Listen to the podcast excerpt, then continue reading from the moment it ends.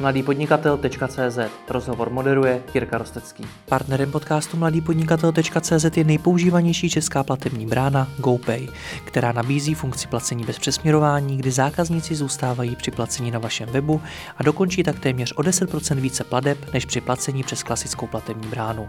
Více o tom, proč GoPay věří přes dvanáct tisíc e-shopů, najdete na www tečka gopay tečka cé zet. Dobrý den, tady Jirka Rostecký. V roce dva tisíce jedenáct vstoupil do investičního fondu Credo Ventures a už za čtyři roky se stal jedním z jeho partnerů. Dnes má Andrej Kiska mladší pod sebou několik významných investic, jako třeba tu do Sery, Photonate, Deep Note nebo Around. O tom, jak, jak startupová scéna reaguje na aktuální pandemii koronaviru a co startupům doporučuje, si budeme povídat v našem rozhovoru. Andrej, dobrý den. Dobrý den, dobrý den. My máme spolu v rozhovorech takovou tradici, my je začínáme tím, že rekapitulujeme počet žádostí o investici, který vám chodí do Credo Ventures každý rok. V roce dva tisíce sedmnáct jste mi řekli, že to je nějakých dvanáct set žádostí za rok. Když jsme spolu natáčeli v únoru tohoto roku, ten rozhovor vyšel na začátku března, tak jste říkal, že to bude patnáct set žádostí. Jak si myslíte, že se to teď změní? Změní se to číslo nějak? No už sa mení. Mám pocit, že tento mesiac tých žiadostí uh, došlo viacej než za prvé dva mesiace dvetisícdvadsať dohromady. Oh. A, takže, a predpokladám, že to bude rásť, keďže jeden ako z prirodzených dopadov uh, tejto krízy je, že startupom dochádza cash rýchlejšie než čakali. Mm-hmm. Uh, no a tak to je, to je naša rola, aby sme ten cash dodávali. Takže když si like řekne, že by to naopak mělo klesat, protože teď se třeba startupům nebude dařit, nebo prostě přijde krize, tak je to vlastně špatný názor. No ono, hlavne ako v stredoeurópskom svete tie startupy chodia za investormi, hlavne keď sa im nedarí. To znamená, keď si povedia, no ja už som profitabilný, na čo by som potreboval investora, tak, tak chodia tí, ktorí si hovoria, no ešte profitabilný nie som, tak by som mi nejaký investor zišiel. Mm, rozumím. No jak vůbec teď vy sám vnímáte situaci startupů, ať už ve světě, tak i v Česku, na Slovensku?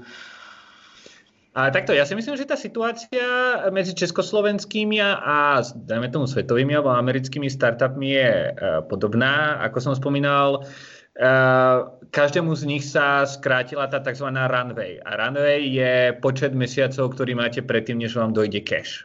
Mhm. A, a ten dochádza z dvoch dôvodov.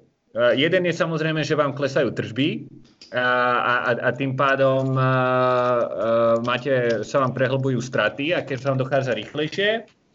Čiže to, nazvime to nejaký efekt um, vášho výkazu zisku a strát.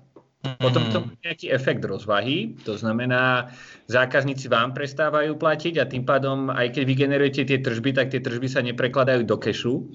A, a v tomto odbove, ako Warren Buffett hovorí, cash is king, takže tržby nie sú také dôležité, ako koľko cashu z nich viete, viete vygenerovať. No a možno ešte ten posledný efekt je e, samotné fundraisingové prostredie, kde vidíme samozrejme to, že sa investičné kola spomalujú, takže startupy, ktoré očakávali, že narejzujú, a dokonca aj príklad z nášho portfólia, startupy, ktoré mali podpísaný term sheet predtým, než sa tá kríza spustila, tak sa zrazu ukazuje, že nie každý term sheet, ktorý je podpísaný, je aj záväzný a nie každý term sheet sa preloží automaticky do investície. Hmm. Zastavila se teď jednání o nových investicích a nejenom investicích, ale třeba i ak, uh, akvizicích? Čo sa týka akvizicí, tak jednoznačne áno. To sa, to sa spomalí takmer určite. Um, a čo sa týka investícií, tak tam to závisí, pretože taký svetový trend uh, vo venture kapitále posledné roky je, že toho cashu majú venture fondy veľmi veľa, minimálne v Amerike. Um, takže a oni z povahy svojho mandátu ho investovať musia. Takže čo sa ako deje, je, že každý fond si sadne a povie si, kde som vo fundraisingovom cykle, takže ja startupom momentálne doporučujem sa venture fondov pýtať, kedy narejzovali svoj posledný fond a keď ho narejzovali viacej než dva až tri roky dozadu, tak to indikuje, že už moc cashu na nové investície nemajú. A, a, a zvyšok kešu, ktorý majú, budú uh, zameriavať na po, podporu svojho vlastného portfólia. Uh-huh. Čo je práve ako tá druhá iniciatíva, ktorá sa ako deje v rámci tých venture fondov dnes, a, a my to robíme tiež, sedíme interne a prerátavame si, koľko peňazí z nášho fondu by sme mali alokovať do rezerv pre existujúce portfólio a koľko peňazí by sme mali nechať na investície do nových startupov. Teraz my konkrétne sme v relatívne šťastnej pozícii, že sme ten veľký sto miliónový fond zatvorili na konci minulého roku, takže je iba desať percent z tých peňazí cca preinvestovaných, takže máme relatívne veľa investícií. Takže pre nás a pre fondy, ktoré zatvorili fondy minulého roku, to znamená, že investujeme ďalej. Za posledných desať dní sme si schválili tri investície interne, takže určite pokračujeme. Čo ale vidíme, je znižovanie valuácií a spomalovanie toho investičného procesu samotného. To znamená, dneska už nie je ten tlak, proste ako sme sa bavili ešte o februári, že z deväťdesiat dní sa stalo deväť dní, tak dneska sa z tých deväť dní stane možno ne deväťdesiat, ale štyridsaťpäť až šesťdesiat určite. Mhm. Co to tedy znamená? Začnete být, řekněme, opatrnější při výběru nových investic, nebo jak se to projeví na vašem přístupu? No tak my sa snažíme byť opatrní s výberom našich investícií stále, takže nemyslím si, že budeme zvyšovať ani znižovať počet nových investícií, ktoré budeme robiť. A čo si myslím, že sa stane pre nás, je, že sa posunú nižšie valuácie e, tých nových investícií. Vidíme to teraz napríklad na Y-Combinator. Y-Combinator je taký ten najznámejší americký akcelerátor, ktorý mal zrovna Demo Day dva týždne dozadu. A, a samozrejme aj my tam pozeráme na startupy, na investíciu, ktoré sú zo strednej Európy. A, a čo vidím, je prepad valuácií tak na hranici takých dvadsaťpäť až tridsať percent v priemere. A to znamená, startupy, ktoré, ja neviem, chceli rejzovať pri dvadsiatich, možno až dvadsaťpäť, dostali ponuku pri pätnástich proste. Hej. Mm. Takže, takže prepad zaznamenávajú aj tie, nazvime ich ako najlepšie, tie startupy, ktoré si prechádzajú tými najlepšími akcelerátormi. A, a pokiaľ e, zaznamenávajú prepad aj tieto, tak potom pre tie ostatné startupy, ktoré nemajú tak kompetitívny fundraisingový proces, ten prepad valuačný môže byť ešte väčší. Hmm. My se tady bavíme o startupech, ale startup je poměrně široký slovo. Do toho se dá schovat firma s různým zaměřením a každá ta firma dělá něco jiného. Tak dokážete pojmenovat, koho se to dotkne nejvíc? A takto, dotkne sa to najviac ako dvoch typov firiem, respektívne od toho, či je to startup alebo nie. Najviac sa to dotkne firiem, ktoré uh, respektívne od toho, čo robia, nemajú cash. A ten cash nemo, nemajú, pretože im vypadnú tržby kompletne, alebo pretože už pálili ten cash aj predtým a nemali cashovú rezervu. A, a druhý typ startupov, ktoré sa to dotkne najviac, sú nejaké špecifické odvetvia, a, ktoré sú tou krízou najviac poznamenané. Hej, to znamená samozrejme všetko typu ako reštaurácie, cestovanie, a, má veľký problém, rôzne startupy zamerané na industriálne riešenia majú problém, pretože sa veľkí hráči zameriavajú skôr na osekávanie OPEXov, než aby nakupovali nové veci. Takže je nejaká celá ako škála odvetví, ktoré sú určite e, e, nejakým spôsobom ovplyvnené silnejšie a, a pre nich ten, ten cash ako môže dojsť veľmi rýchlo, e, pretože ich prepad v tržbách môže byť aj o deväťdesiat percent. Hraje v tom roli stáří té firmy? Tak čo si myslím, že v nej ako hraje väčšiu rolu, a v tomto sa ako Amerika trochu delí od Československa, je to množstvo peňazí, ktoré tie startupy pálili pred tou krízou. To znamená hlavne v Amerike, v tých, dajme tomu, Series B's a C's, kde ten startup má päť až sedem rokov a vyrastá v nejakom odvetví, kde bol pripravený páliť, nie, pretože vedel, že keď sa tej firme bude dariť, tak im niekto ďalších tridsať až päťdesiat miliónov dolárov zase o rok dá. Tak momentálne, dajme tomu, majú desať miliónov dolárov v keši, ako v banke, ale majú burn rate proste, dajme tomu, dvadsať eh, pred krízou, ktorý sa teraz ako eh, zvýši na štyridsať, pretože im padnú tržby a zrazu majú už len šesť mesiacov kešu a, a zrazu sa investičný cyklus predĺží z deväť dní na deväťdesiat a, a zrazu sa pozrieme na to, že musia okamžite začať fundraizovať. Tie fondy vedia, že musia začať fundraizovať, lebo im dochádza cash a valuácia pôjde automaticky dole. Mhm. Čiže tie lepšie, tak tým sa podarí ten cash narejzovať. Pri horších podmienkách, tým horším sa možno ten cash ani len nepodarí narejzovať. To všetko uvidíme v ďalších šest mesiacov. Vy jste několikrát použil pojem pálení peněz. O startupech se to docela často říká, že startupy dokázaly utrácet peníze za věci, za které možná neměli ještě vzhledem k svému stáří a k tomu, jak daleko z hlediska toho biznesu byli. Tak co si myslíte, bude tohle takové uvědomění si pro ty startupy, že by měli i šetřit? Nebo že by měli budovat větší, dejme tomu, jako ekonomickou stabilitu? Nebo změní se v tomto ohledu něco? Já si myslím, že jednoznačně. Já si myslím, že každá kríza vychová podnikatelů, kteří si uvědomí, že cashu nie je jako nekonečné množstvo. Je, že ten problém toho posledného cyklu startupového bol obrovský prebytok venture kapitálových peňazí na trhu. A, a to znamenalo, že biznisy či už s lepším alebo horším biznis modelom a, boli schopní narejzovať ďalší cash. A preto vyrastla nejaká generácia podnikateľov, ktorí vnímali cash ako neobmedzenú komoditu, ako niečo, čo nemôže dojsť. Hmm. No a samozrejme to už sme videli ako koncom minulého roka, že to na konci dňa nie je pravda v prípade firiem ako WeWork. A, a teraz na to príde deväťdesiatpäť percent startupov, pretože ten cash takto ako zrazu proste odíde z toho trhu. Ne? To znamená, to si musíte predstaviť, že osem rokov proste toho cashu bolo kvázi neomezené množstvo a zrazu proste za tridsať dní toho cashu nie je v úvodzovkách ako žiaden. A, takže určite to tie startupy si teraz ako prechádzajú ako veľkým ako šokom, pretože sa musia pripraviť zrazu na to, že toho cashu je hrozne málo. A určite, čo sa ako zmení dlhodobo pre tých hlavne, čo prežijú, je narábať ako s tým cashom opatrnejšie než doteraz. Čo to znamená opatrnej? A naš, naše doporučenie pre startupy, ktoré rejzujú teraz, je predĺžiť si zase ten runway, to množstvo ako peňazí alebo to počet mesiacov, ktorý vám ten cash vydrží v banke, uh, od tých dvanástich až osemnástich, čo bol nejaký, nazvime to, štandard doteraz, na osemnásť až dvadsaťštyri, ideálne viacej. A aby mali dostatočnú cashovú rezervu, aby prežili ideálne dva, možno aj viacej uh, rokov s cashom, ktoré majú momentálne na účte.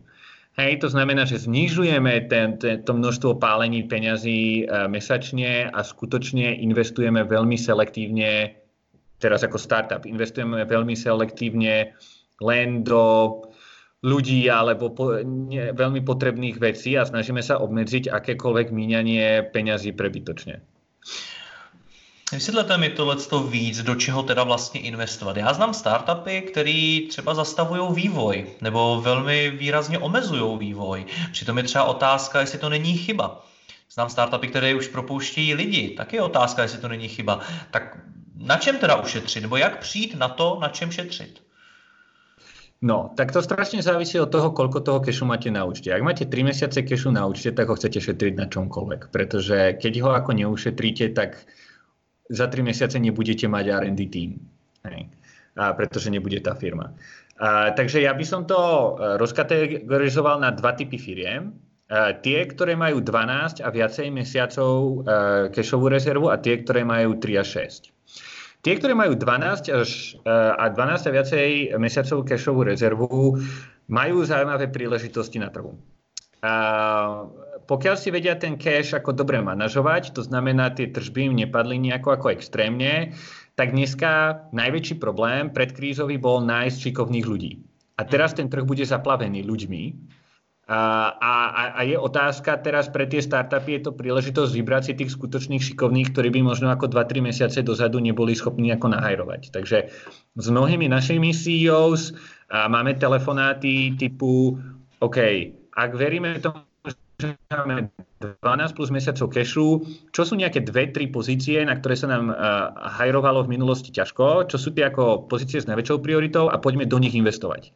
Strávime na trhu pár mesiacov hľadaním tých správnych ľudí, a, ale na konci dňa mám pocit, že pre tie startupy je to príležitosť proste fakt si ako uloviť kvalitných ľudí na trhu. Určite je to najlepšia príležitosť za posledné dlhé roky.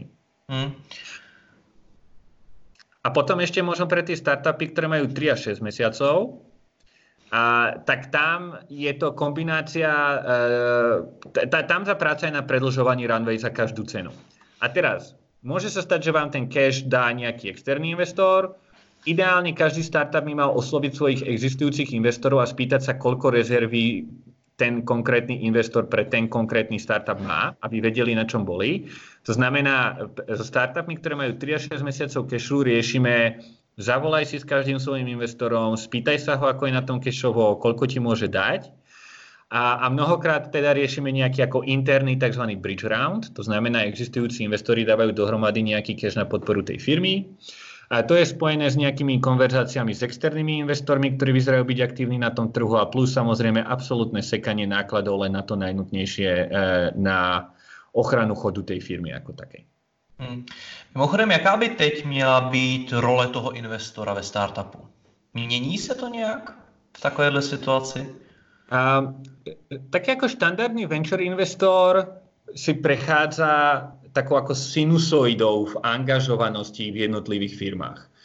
Keď sa tej firme darí proste a, a ten motor proste ide na plné obrátky, tak vás ten startup plus minus ako nepotrebuje na každotýždennej báze.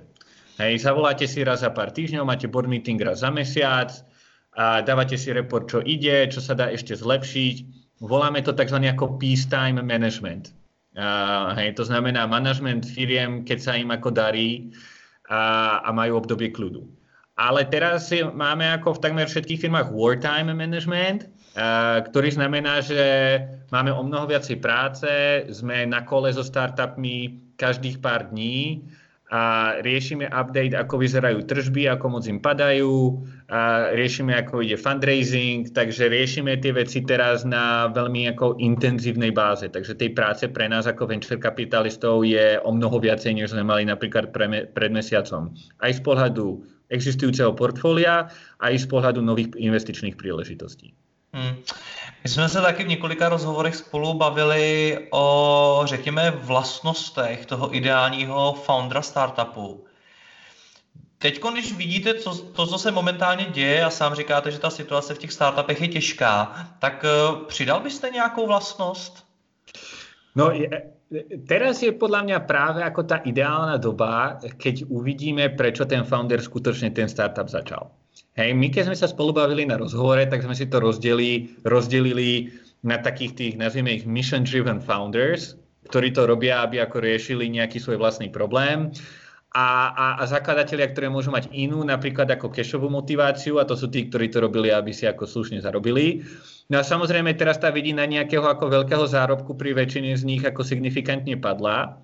Takže teraz sa ako ukáže, ktorí z nich skutočne boli motivovaní tou svojou misiou a tí sa ponoria hlbšie, budú makať ako tvrdšie a teraz sa ukáže ich leadership. A potom tí, ktorí budú paralizovaní, ktorí to nebudú zvládať, nebudú mať ani tú ochotu do toho toľko vkladať, pretože zrazu sa ich predstava o rýchlom zárobku vyparila. Co to s těmi startupy udělá, když se vypařila představa o rychlém výdělku nebo velkém výdělku? Myslím si, že teraz je jako strašně důležitý ten, ta, ta schopnosť toho C E O viesť tú firmu. Postaviť sa pre tých ľudí, mať tú energiu, mať ten drive a skutočne makať tvrdo, aby ste motivovali tých ľudí, že to ako prežijeme, že z toho vyjdeme silnejšie, ako sme predtým boli. A to musí prísť niekde ako z tej vašej ako hĺbky. Hej, na to, aby to bolo autentické, tak tí ľudia vám to musia ako veriť, že to myslíte vážne. A, a, a v tomto sa to podľa mňa ako preukáže už len v tom, ako sa budú správať ako voči svojim zamestnancom, voči svojej firme, ako sú schopní vystupovať, koľko energie budú komunikovať. Nie je tam ako nič ako konkrétneho, čím by som vám vedel dať nejaký checklist, ale na tých, ľudí, na tých ľuďoch to proste ako vidíte. Rozumím tomu. No, ešte mi ale k tomu zajímá vlastne ta psychika, protože řídit firmu, který se teďko nedaří, nebo která má prostě nějaký třeba větší pokles tržeb, může být dost psychicky náročný. Bavím se s mnoha podnikateli, kteří jsou na tom teďko psychicky docela špatně. Na druhou stránku, proto abyste dělal dobrý rozhodnutí, je potřeba udržet si určitý odstup, nadhled, být prostě nějakým způsobem víc v pohodě. Tak co byste doporučil těm founderům, aby si ten odstup dokázali udržet? V tomto uh, presne podľa mňa, uh, viete, stredoeurópania uh, sú stále takí ako hrdý národ v niečom, taký ako hrdý self-help národ, že ja nepotrebujem kouča, nepotrebujem mentora, ja to makám sám, kouč je taký ako bullshit. A, a, a v tomto ako tí Američania sú ako trošku ďalej a ja si myslím, že e, tá situácia dneska ako otvára príležitosť a ja dúfam, že to tí mnohí C E Os ako uchopia za pačesí, a byť ako úprimný voči sebe aj tomu týmu, že tá situácia je ťažká pre tú firmu aj pre nich osobne a mať schopnosť sa o tom porozprávať s niekým, kto nie je proste v tej firme e, každý deň a ponúkne ako možno sa odosobniť od tých každodenných problémov a pozrieť sa na tú firmu s väčším nadhľadom je teraz dôležitejší než kedykoľvek predtým. A túto rolu sa samozrejme snažíme hrať aj my ako investori, preto si s tými C E Os teraz voláme tak často, aby sme si pre nich ako vytvorili ten priestor posťažovať sa proste, čo je ťažké, čo nejde, proste, čo ich štve, čo, čo sa obávajú a pomôcť im zamerať sa na tú jednu až dve aktivity, ktoré v, tejto, v tomto období môžu byť pre tú firmu kľúčové. Čiže snažíme sa byť nejaký cheerleaderi, proste, ktorí ako podporujú proste tých C E O z tejto ako ťažkej dobe. Hovorím, že im máme ten cash, máme ten čas, chceme im pomôcť, veríme im a zároveň im pomáhame sa zameriavať proste na tie najdôležitejšie problémy. Ale pre mnohých, ktorí nemajú investorov alebo nemajú s tými investormi taký silný vzťah, je ten externý coach.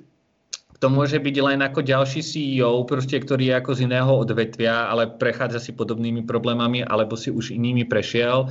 Tak tieto konverzácie s inými ľuďmi z branže sú dneska podľa mňa o mnoho dôležitejšie pre psychiku, než to bolo napríklad ako pred rokom alebo pred dvoma. Takže ja skutočne dúfam, že si to tí stredoeurópsky C E Os um, uvedomia a tú príležitosť využijú. Když takhle už po několikátý srovnáváte ty český, slovenský, bo ty středoevropský startupy s těma americkýma, tak já mám dokonce jako chuť se vás zeptat na to, jestli si myslíte, že to ty americký startupy zvládnou líp než ty evropský. Ja si myslím, že e, ako čisto ako finančne budú na tom ako horšie než tie naše. A myslím si, že na tom budú horšie, pretože toho cashu bolo dostupného na tom trhu o mnoho viacej a o mnoho viacej z nich je ako rozmaznaných. To znamená, že ten burn rate bol proste príliš veľký a, a, a budú mať strašný problém ako narejzovať ďalší cash. Takže teďko, teď, pardon, teďko mluvíte o tých amerických, že budou mít problém, že sú rozmazlení? Áno. Podľa mňa sú rozmaznaní na tej cashovej stránke. To znamená, že proste my v strednej Európe sme nikdy nemali toľko cashu, aby sa ten startup mohol rozšupnúť takým štýlom ako ten americký. Hej, takže proste už len ako z povahy ako makroekonomických vlastností venture kapitálového trhu v strednej Európe si proste startup nemal možnosť dovoliť páliť päť až desať miliónov dolárov ročne, pretože im nikto za ďalších dvanásť mesiacov ďalších desať až dvadsať nedá. Kdežto tie americké to robili rutinne. Čiže keď sa pozriem na to čisto ako z cashového hľadiska, tak si myslím, že tie stredoeurópske snaď budú ako disciplinovanejšie v tom cashburne a budú na tom lepšie, ale na to, z toho psychologického hľadiska, z toho hľadiska ako manažovania tej samotnej krízy, sú určite na tom tie americké startupy ako lepšie z pohľadu tej vyspelosti toho manažmentu. Je okolo nich viacej ľudí, ktorí si prešli predchádzajúcou recesiou a mali vtedy startup a niekto sú ochotní mentorovať túto novú generáciu podnikateľov. U nás počet hlavne startupových podnikateľov, ktorí by narejsovali nejaký venture kapitál v dvetisícpäť až dvetisícsedem a potom si prešli krízu až v osem deväť je absolútne minimum. Takže ako množstva know-how na tom startupovom poli, ktorí by vedeli ako pomôcť navigovať týmto obdobím je určite menšie než v Amerike a zároveň tá ochota proste príjmať rady stredoeurópskych C E Os je menšia než ochota príjmať rady od amerických C E Os. Dobře, Andrej, prosím vás ještě na závěr o nějaký akční kroky. Co, co, co byste teď doporučil udělat founderům startupů, kteří budou poslouchat ten rozhovor a jejich firmě se třeba nedaří? No, myslím si, že taká ako téma, ktorá, ktorú som sa snažil zdôrazňovať počas ako celých týchto dvadsať minút, bol cash. A teraz by som chcel ako popísať, čo konkrétne to ako znamená manažovať ten cash. Ja som to trochu ako naznačil na začiatku, ale s každým našim startupom si prechádzame tri veci. Prvá je, aké máš náklady a ako sa dajú osekať a koľko ti ako vydrží tvoj cash pri nákladoch, ktoré máš. Takže prvá, možno, prvá vec je pozrieť si proste uh, to, kde viem rýchlo čo osekať bez toho, aby som ovplyvnil základný chod tej firmy. Druhý s tým spojený je schopnosť robiť nejaký stres test na tržbách. Čo sa stane, keď mi tržby klesnú dvadsať, štyridsať, šesťdesiat až osemdesiat percent. A skutočne sú odvetvia, kde ten cash, ako kde tie tržby klesajú osemdesiat až deväťdesiat percent. Takže hlavne pokiaľ ste v oblasti travel, um, industry, um, tak ako si to musíte ako sekať ako výrazne. A, a pozrieť sa, OK, tržby mi klesnú o toľko, opexujem osekať okolko, koľko mi vydrží ten cash. Hej? Takže to je ako na tej strane výkazu zisku a strát. Potom máte ako rozvahu, a to je tá časť, ktorú tie startupy podceňujú, a to je stres test pohľadávok. Hej? Koľko z tých pohľadávok vieme skutočne ako skolektovať do cashu, a tam tá protiváha tým pohľadávkam sú samozrejme záväzky. Takže ako tú vec, ktorú si chcete manažovať, je, pokiaľ očakávate ako nárast v pohľadávkach, tak bohužiaľ sa budete musieť začať správať takisto na strane tých záväzkov. To znamená, a na to, aby vám ten networking kapitál ako zostal neutrálny, tak s tým výzdvihom tých pohľadávok musíte vy zvyšovať tú dĺžku, dokým budete ako splacovať ako svoje záväzky. Takže ja viem, že väčšina startupov sa to snaží platiť hneď, pretože majú pocit, že je to proste tá správna vec na robenie a taká tak ako poctivá. Ale v tých krízach to manažovanie tých záväzkov je rovnako dôležité ako manažovanie pohľadávok. Takže toto by som ako nepodceňoval, pretože na toto veľa startupov nepozerá. A je to hrozne dôležité. No a keď mám za sebou ten výkaz ziskov a strát, mám za sebou tú analýzu tej rozvahy, tak viem plus minus, s koľkým, akým cashom môžem narábať. A to je potom ten tretí element. Aj ten tretí element je uh, zamerať sa na to, odkiaľ viem získať ako extra cash, ak jeho treba. Existujúci investori, noví investori, ale aj venture debt. Hej, že množstvo investorov, ktoré momentálne poskytuje venture debt, čo je nejaká venture dlhová položka, je o mnoho väčšia v strednej Európe, než bola päť šesť rokov dozadu. A aj v Čechách sú fondy, ktoré majú úplne ako napríklad nový fond, že majú kopec peňazí, ktorý je len proste ako na ten dlhový komponent, a ten sa môže hlavne teraz ako v tej, v tej kríze tým startupom zísť. Takže snažil by som sa byť kreatívny o nových zdrojoch cashu, o ktorých predtým možno ten startup neuvažoval, a snažil by som sa vybudovať si ideálne dvojročnú cashovú rezervu, ale samozrejme pre každý startup je toto individuálne, takže proste predložiť si ju čím viacej. No. Andrej, moc vám děkuji za rozhovor, ať se vám daří, mějte se krásně, naschledanou. Rádo, rádo se stalo, majte se krásně, naschle.